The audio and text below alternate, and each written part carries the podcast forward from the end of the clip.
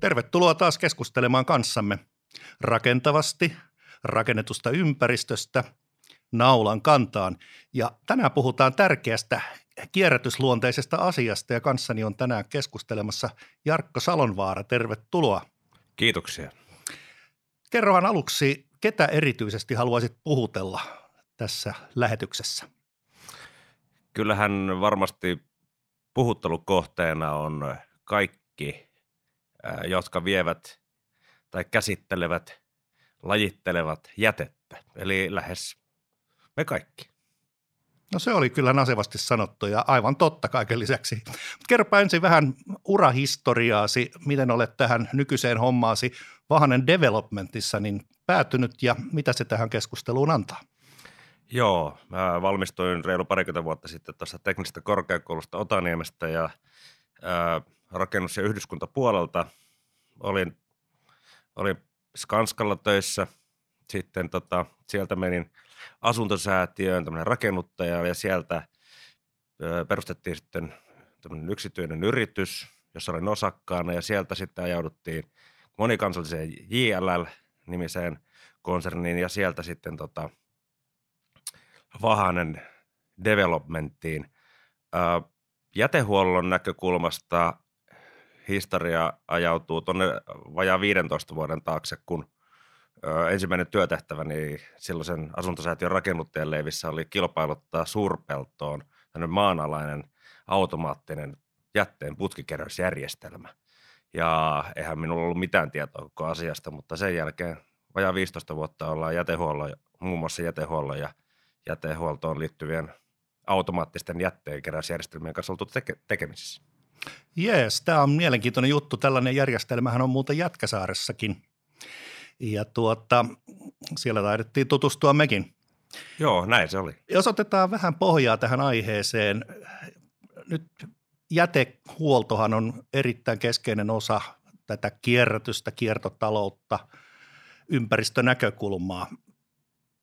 Miten sä arvottaisit tätä aluetta noin niin kuin suuressa mittakaavassa? Jotain lukuja mahdollisesti olisiko? No periaatteessa luvut on, mä oon todella hyvä aina luvuissa, mutta niissä aina voi olla fataaleita virheitä, jos niitä lähtee heittelemään ihan keskiarvoina ja näin poispäin. Ja aina joku tarttuu niihin, mutta sanotaanko näin, että noin niin kuin jätteen määrien näkökulmasta, niin erilaiset jätelajikkeet lisääntyvät koko ajan, niiden määrä, tiettyjen jätelajikkeiden määrä lisääntyy koko ajan, ja niiden jatkokäsittely ja lajittelu haasteet lisääntyvät koko ajan.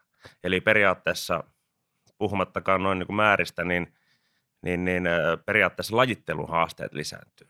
Mutta pääkaupunkiseudulla keskimäärin 200 kiloa vuodessa tuottaa keskimääräinen ihminen liittyen kaikenlaiseen asumiseen 200 kiloa vuodessa jätettä, erilaista jätettä yhteensä.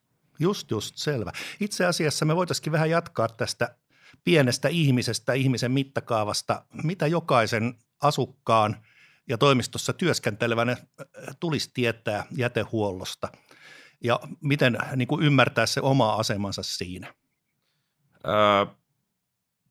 Isoin asia varmaan on valveutuneisuus, että ottaa selvää, kuinka tärkeää jätteen kerääminen ja lajittelu nykypäivänä on ihan tämän kokonaisen jätteenkäsittelyn logistiikan ja ylipäätään keräyksen kannalta.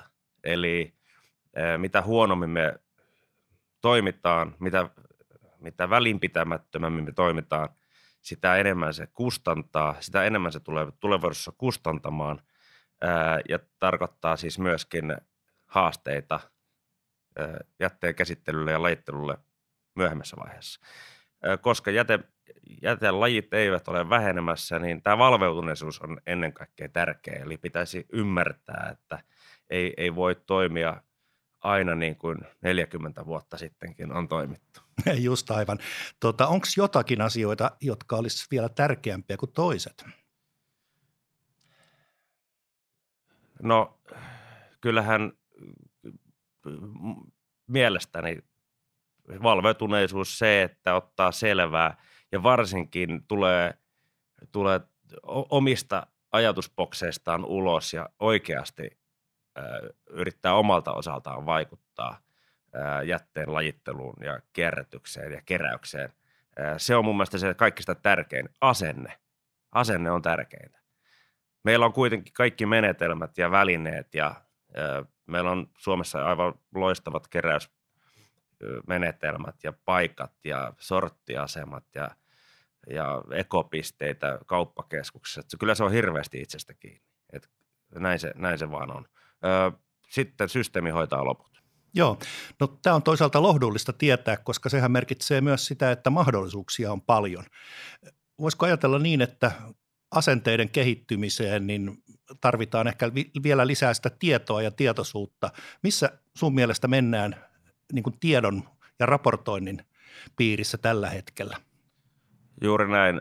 Tuossa on meillä todella paljon kehitettävää. Eli jos me vielä päästään semmoiseen tilanteeseen, että yksittäinen asukas, oli se sitten kerrostalossa tai rivitalossa esimerkiksi, niin saisi lähes reaaliaikaista tietoa, edes vaikka kuukauden varoajan jälkeen, että paljonko on viime kuukauden aikana syntynyt erilaisia jätelajikkeita tai jätettä ylipäänsä.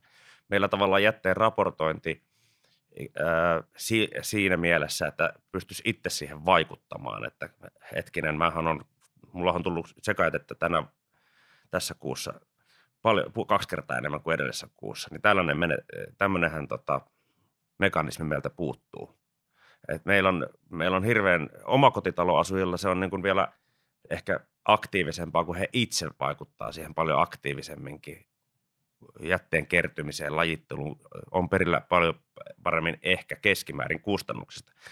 Mutta tämä isommassa, joka asuu esimerkiksi taajamissa, niin meidän pitäisi pystyä niin kuin toimijoina ja yhteisönä tarjoamaan enemmän dataa ja enemmän tietoa siitä, että miten pystyt vaikuttamaan jätteen syntymiseen, kerääntymiseen ja paljonko oikeasti sitä jätettä on syntynyt ihan lähiaikoina.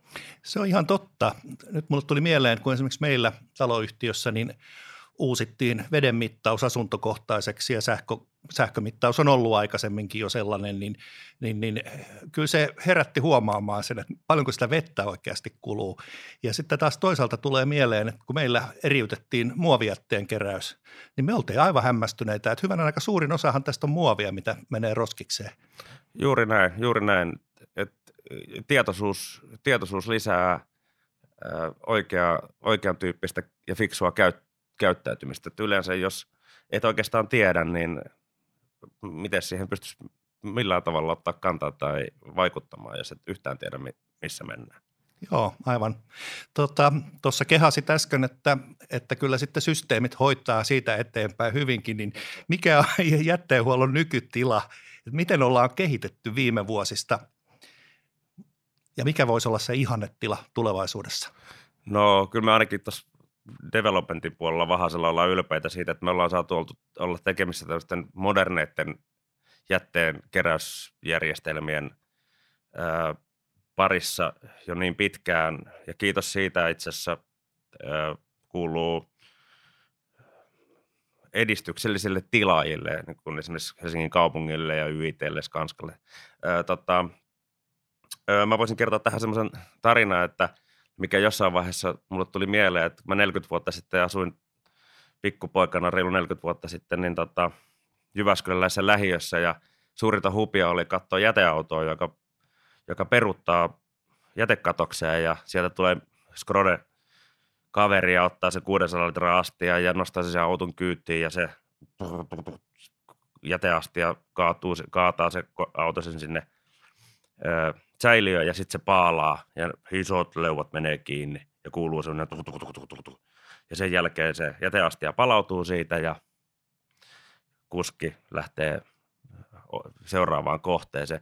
No noin 40 vuotta myöhemmin sitten ollaan täällä Helsingissä ja mulla on samanikäinen poika ja sen suurinta hupia oli käydä katsomassa jäteautoa, joka peruuttaa jätehuoneen viereen ja sieltä tulee mies, skrodekaveri, hakee 600 litran astia ja näin poispäin. Eli ja sitten se paalaa sen sinne ja sitten se auto lähtee. No LED-valot on tietysti vaihtunut niihin autoihin, mutta näin vähän itse asiassa on oikeasti siinä niin kuin perinteisessä jätteenkeräyksessä tapahtunut noin niin kuin vähän karrikoiden. Ja tulevaisuus näyttää siltä, että esimerkiksi automaattinen jätteen käsittely ja keräys niin kuitenkin pikkuhiljaa lisääntyy. Se on mun mielestä todella hyvä asia, koska itse asiassa ilman investointia ja panostuksia niin tietenkään mikään ei muutu. Ja tämä on kuitenkin esimerkiksi tämmöinen automaattinen jätteen käsittelyprosessi esimerkiksi kiinteistöjätteen osalta niin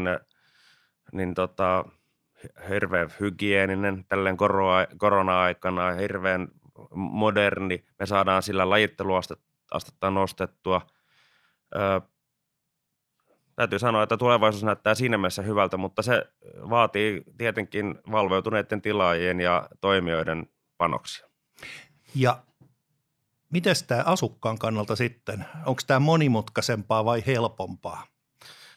Jos ajattelee tulevaisuuden tai tämmöisiä niin kuin moderneja menetelmiä, modernilla tarkoitan siis tässä niin kuin perinteisestä jätehuollosta, joka on tätä äsken kuvaamaa, niin automaattisempaa, niin se on helpompaa. Se on ja yksinkertaisempaa ja sillä päästään, niin kuin sanoin äsken, niin lajitteluasteessa 5-10% parempaan lopputulokseen kuin perinteisessä ja jossain vaiheessa oli sellainen pelko, että tämmöinen automaattinen jätteenkeräys lisäisi jätteen määrää per capita, mutta sitä se ei ole kyllä tehnyt, se on jopa vähentänyt. Se on mielenkiintoinen asia. Ja meidän tilastojen mukaan. Joo, justiin. Okei. Mielenkiintoista tietoa. Ja tosiaan, jos tämä tekee asukkaalle asiat helpommiksi, niin silloinhan tämä toimii niin kuin imuperiaatteella, eli tämä ei niin kuin voi jäädä toteutumatta. Juuri näin. Eli periaatteessa, jos puhutaan näistä tällaisista automaattisista maanalaisista jätteenkeräysmenetelmistä, niin se on käytännössä täysautomaattinen, niin sanotusti miehittämätön. Eli sen jälkeen, kun roskapussi tai jätepussi laitetaan järjestelmään, tai asukas tai asiakas vie sen sinne, niin siihen ei kukaan koske ja sitä ei oikeastaan kukaan näkään sen jälkeen. Joo. Kuinka pitkään tällaisia järjestelmiä niin on ollut toiminnassa sun kokemuspiirissä? Niitä on ollut 30-40 vuotta maailmalla ja Suomessa ensimmäinen rakennettiin tosiaan tämmöinen alueellinen niin suurpeltoon. Siellä se pyörii edelleenkin ja ilmeisen hyvin pyörii. Omat vanhemmatkin siellä asuu ja ne kyllä ainakin sitä kehuu. Se käynnistyi reilu 10 vuotta sitten, noin 11 vuotta sitten, 12 vuotta sitten. Joo. Tuli ihan tällainenkin ajatus vielä mieleen, että kun sen jätepussin vie tähän järjestelmään, niin olisi aika makeata, jos siinä samalla järjestelmä huomaisi peukalonjäljenä, että nyt tämä tyyppi tuli taas viemään roskaa ja sitä kautta saisi sitten raporttia takaisin, että nyt sä oot vienyt näin paljon vietettä.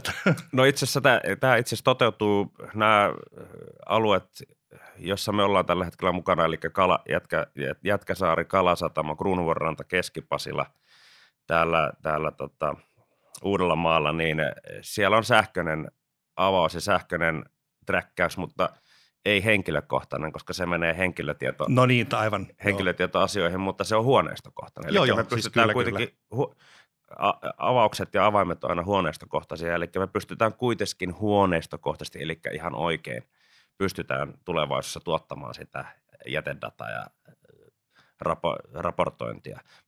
Mutta se on vielä tällä hetkellä niin kehityksen alla. Joo, kyllä.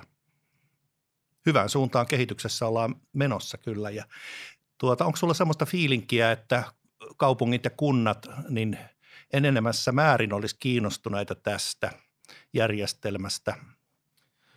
Kyllä. Siinä tosin tulee vastaan tietenkin alueen koko, koska tämä investointi on kohtuullisen etupainoinen ja iso.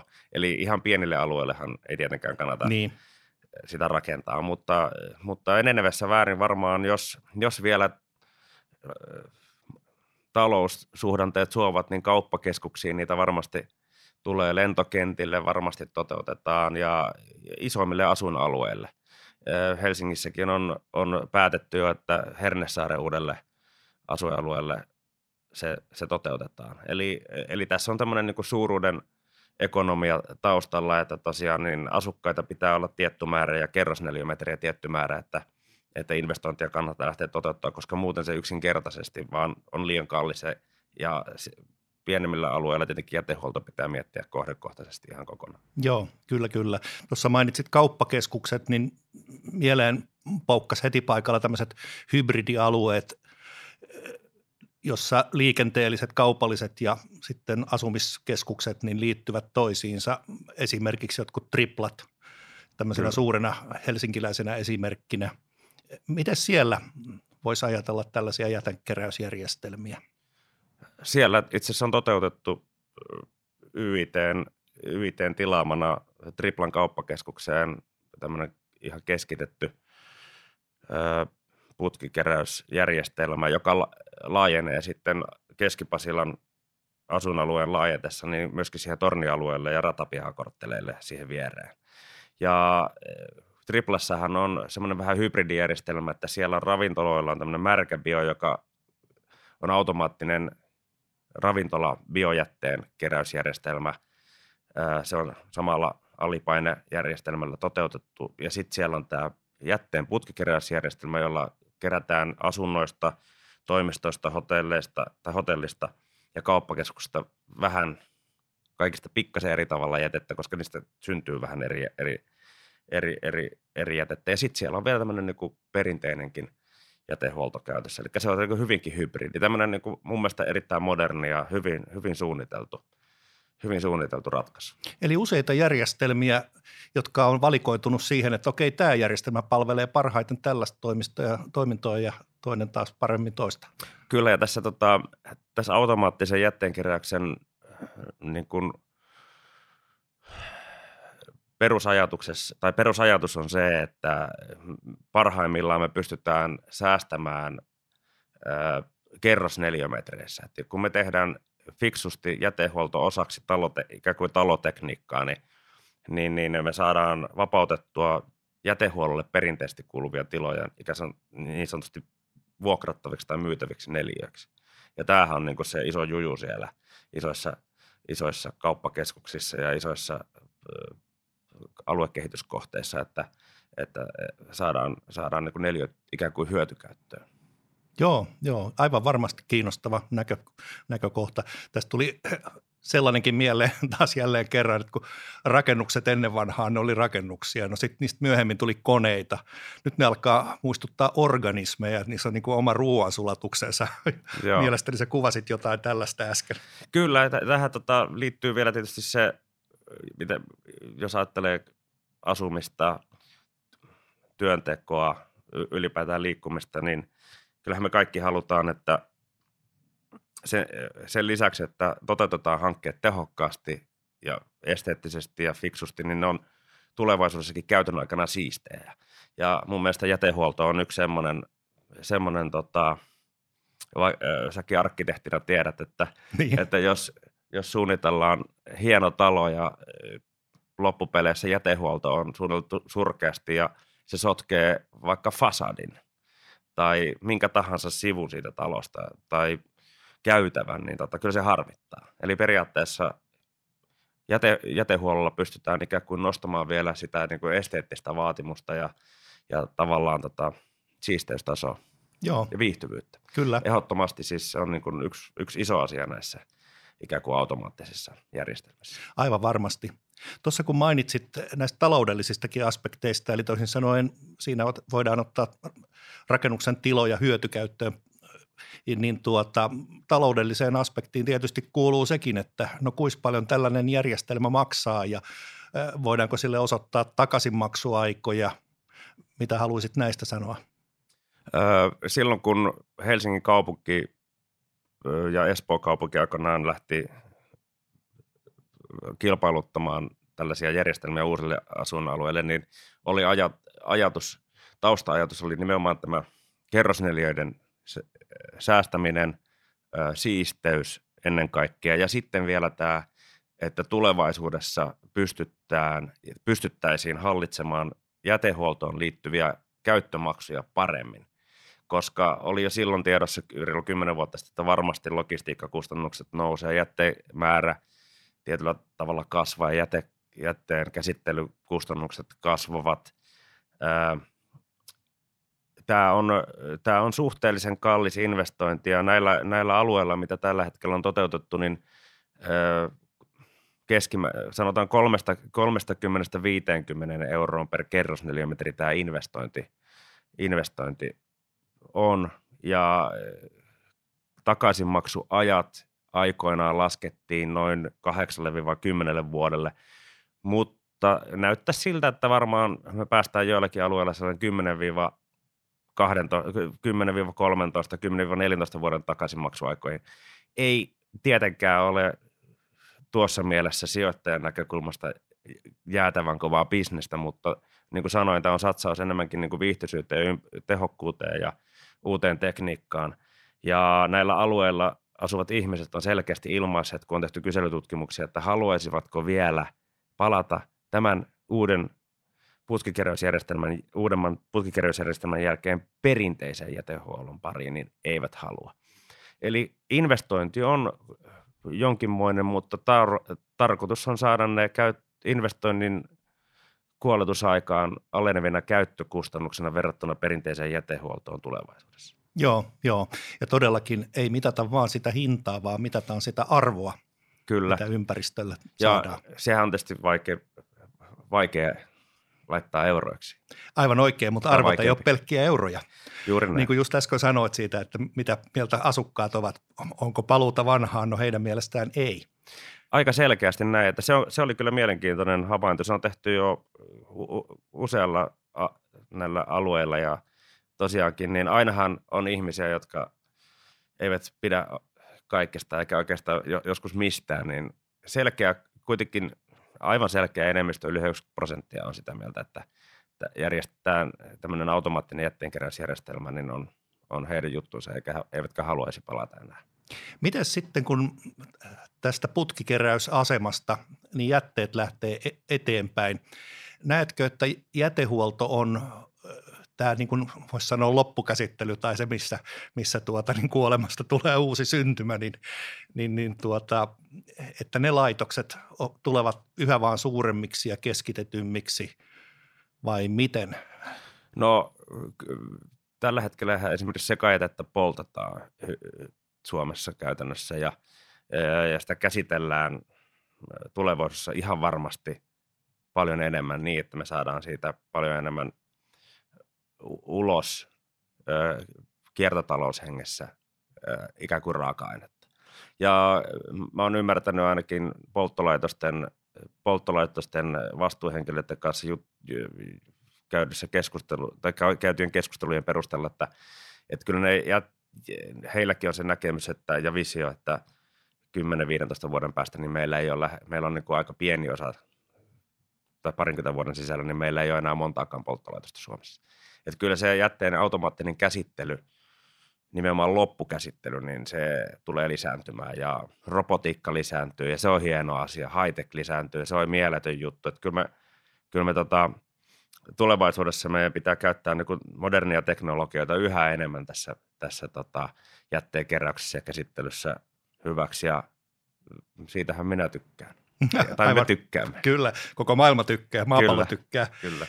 Jos otetaan ihan tämä yksi tärkeä jae sieltä pinnalle vielä, joka on paljon puhuttanut viime aikoina, eli muovi, niin miten näkisit muovin kohtalon tässä lähitulevaisuudessa ja pidemmälläkin?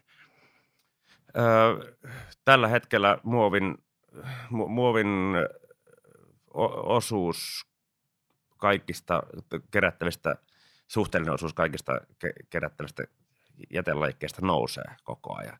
Ja varmaan isompina haasteina siinä tulee olemaan keräyksen kannalta sen puhtaus. Ja ne saadaan esimerkiksi automaattisilla järjestelmillä tai perinteisillä se tarpeeksi puhtaana ikään kuin toimitettua sitten sille loppukäsittelijälle. Et se on semmoinen, mutta joka tapauksessa se on ihan mielettömän hieno asia, että me saadaan ulos se sieltä sekajätteestä. Meidän pitäisi sitten vielä saada, jos ajateltaisiin ihan niin kuin tulevaisuutta ja robotiikkaa, niin meidän pitäisi saada biojätettäkin vielä sieltä vähän paremmin, ihmiset saada vähän paremmin vielä lajittele se biojäte pois sieltä, niin sen jälkeen meillä olisi niin kuin todella hyvät mahdollisuudet esimerkiksi niin kuin ihan automaattisesti käsitellä sitä sekajätettä.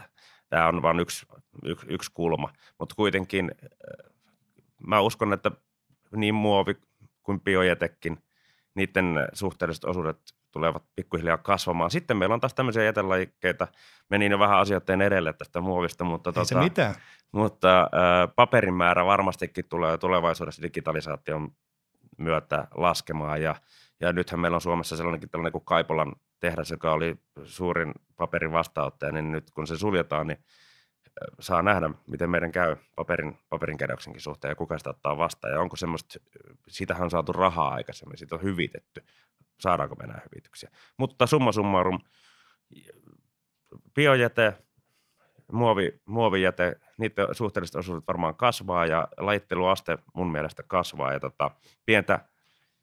tulevaisuudessa pientä tällaista jakaantumista eri nykyisin kerättävien jätelajien osalta varmaan tulee tapahtumaan. Joo. Tuosta biojätteestä itse asiassa tuli mieleen, että näetkö, että tulevaisuudessa voisi olla tilaa myös tämmöisille pienemmille jätesykleille. Toisin sanoen, että sen sijaan, että kerätään yhteen imujäteasemaan valtavasti tavaraa ja sitten se lähetetään isoihin jätteenkäsittelylaitoksiin, niin voisiko toisessa päässä olla tämmöinen kompostoimisosaaminen kerrostaloyhtiöissä esimerkiksi? Ei ollenkaan huonompi ajatus. Varmaan se kompostointiosaaminen, mä en tiedä, jos pihat olisi älyttömän isoja ja me saataisiin sitä kompostimultaa käytettyä siellä, mutta nykyään pirulauta alkaa olla vähän toisinpäin, että meillä alkaa olla se mullan tarve ihan muualla kuin siinä kerrostalopihalla, mutta mikseipä, ja itse asiassa onhan vanhoilla, vähän vanhemmilla kerrostaloalueilla, niin jotkut valveutuneethan pitää siellä jopa omia ikään kuin kasvipihoja ja pieniä komposteja. Ja onpa meillä mun mielestä tuossa ainakin Lauttasaaressa niin yhden kahvilayrittäjän pihallakin kompostia ja siitä se laittelee omille kukille ja yritelee multaa, jota se käyttää ainakin ja salatelee joitakin, en tiedä, omiin tarpeisiin ei varmaan saa myyntiin mennä, mutta mutta kuitenkin se on hauska juttu, siinä on semmoinen pieni tämmöinen ekopuutarha välillä aina. Joo, ja se pienen mittakaavan ekoosaaminen, sekin pysyy tallessa, että ei urbanisoiduta liikaa. Kyllä, se on aina positiivista. Kyllä. Otetaan tähän vielä muutamia tämmöisiä käytännön osviittajuttuja, sellaisia, jotka nykyään selvästi nähdään semmoisina kehitettävinä alueina. Jos mä heitän tähän sanan pakkausmateriaalit. Erinomainen kehityspotentiaali. Pitäisi itse asiassa, mä oon itse sitä miettinyt, että nyt koronan aikana varsinkin, niin verkkokauppa, kun on lisääntynyt tosi paljon, niin me ennataan hukkua pahviin. Ja jotenkin se pitäisi saada myöskin enemmän niin kuin fiksuksi, että me ei voida pakata niin paljon pahvia ja niin paljon muovia niin kuin pienien mikrosirujen. Me voidaan laittaa 0,5 metrin laatikkoon pienen mikrosirun. Tämä on ihan vaan karrikointia, mutta näin se vähän tuppaa olemaan. Pienen mikrosirun ympärillä laitetaan 0,5 metriä pahvia joka suuntaan. Niin se ei ole kestävää. Meillä on pakkausten käsittelyssä, mutta ennen kaikkea myöskin siinä pakkausmenetelmissä ja pakkauksissa ylipäätään siellä lähtöpäässäkin hirveästi tekemistä. Joo. Siitä kehittelemään. Mä olen kuullut tämmöisen sanan kuin LATE. Mitä se tarkoittaa? Joo, se on tuolla Kujalassa tämmöinen puoliautomaattinen jätteen käsittelylaitos, jos me saatiin olla mukana ja siellä on siellä haluttiin testata ja hyvin on toiminutkin niin tällaista automaattista sekajätteen käsittelylaitosta. Siellä tulee tosin jätteet tulee mun käsittääkseni aika pitkälti teollisuuden tai liike-elämän puolelta, mutta kuitenkin niin käsinlajittelu on ikään niin sanotusti unohdettu. Eli siitä oltiin ylpeitä, saatiin siellä olla LATE lajittelulaitoksen hankkeessa mukana Päijät-Hämeen jätehuollon kumppanina. Siellä taisi olla muuten Vahaselta rakennesuunnittelupuoli tai joku suunnittelupuoli myöskin okei. hankkeessa mukana, mutta tosiaan me oltiin siellä niin kuin ikään kuin sen järjestelmän kilpailutus- ja rakennuttamispuolella tämän jätteenkäsittelyn osalta. Onko se laitos osana ratkaisua kohti sitä, että jäte muuttuu tuotteeksi? Mä uskoisin niin. Ja siihen siellä pyritäänkin, että mä en nyt ihan viimeisiä lukuja tiedä, että minkälainen niiden käsittelyaste siellä, että kuinka paljon ne oikeasti saa hyötykäyttöön, mutta mun käsittääkseni se on reilusti yli 90%. Eli kiertotalouden hengessä tähän me pyritään, että meidän pitäisi saada kaikki jätelajit ikään kuin uudelleen kiertoja tuottamaan. Erinomainen juttu. No jos nyt ajatellaan sitten vähän suurellisesti sitä suurta parempaa maailmaa ja miten sitä tehdään, tulevaisuuden mahdollisuuksia ja haasteita, niin hiilineutraaleja toimintamalleja ja niin edelleen, niin mitä tämmöistä vähän isompaa haluaisit sanoa tähän vielä? No niin kuin mä tuossa alussa taisin sanoa ja mistä puhuttiinkin, että tämä asukkaiden ja ihmisten valveutuneisuus ja tietoisuus on kaiken A ja O. Ja mä toivoisin, ja näinhän se on mennytkin ja tulee menemäänkin, että tuolla päiväkodeissa ja kouluissa puhutaan niin kuin paljon ympäristöstä, ilmastonmuutoksesta.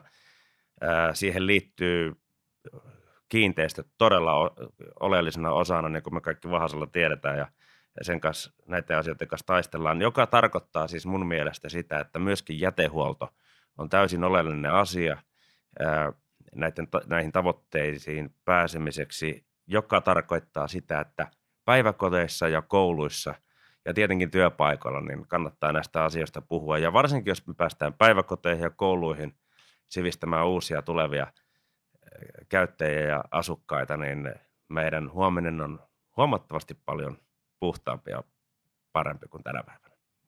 Naulan kantaa. Kiitoksia, Jarkko Salonvaara. Kiitoksia.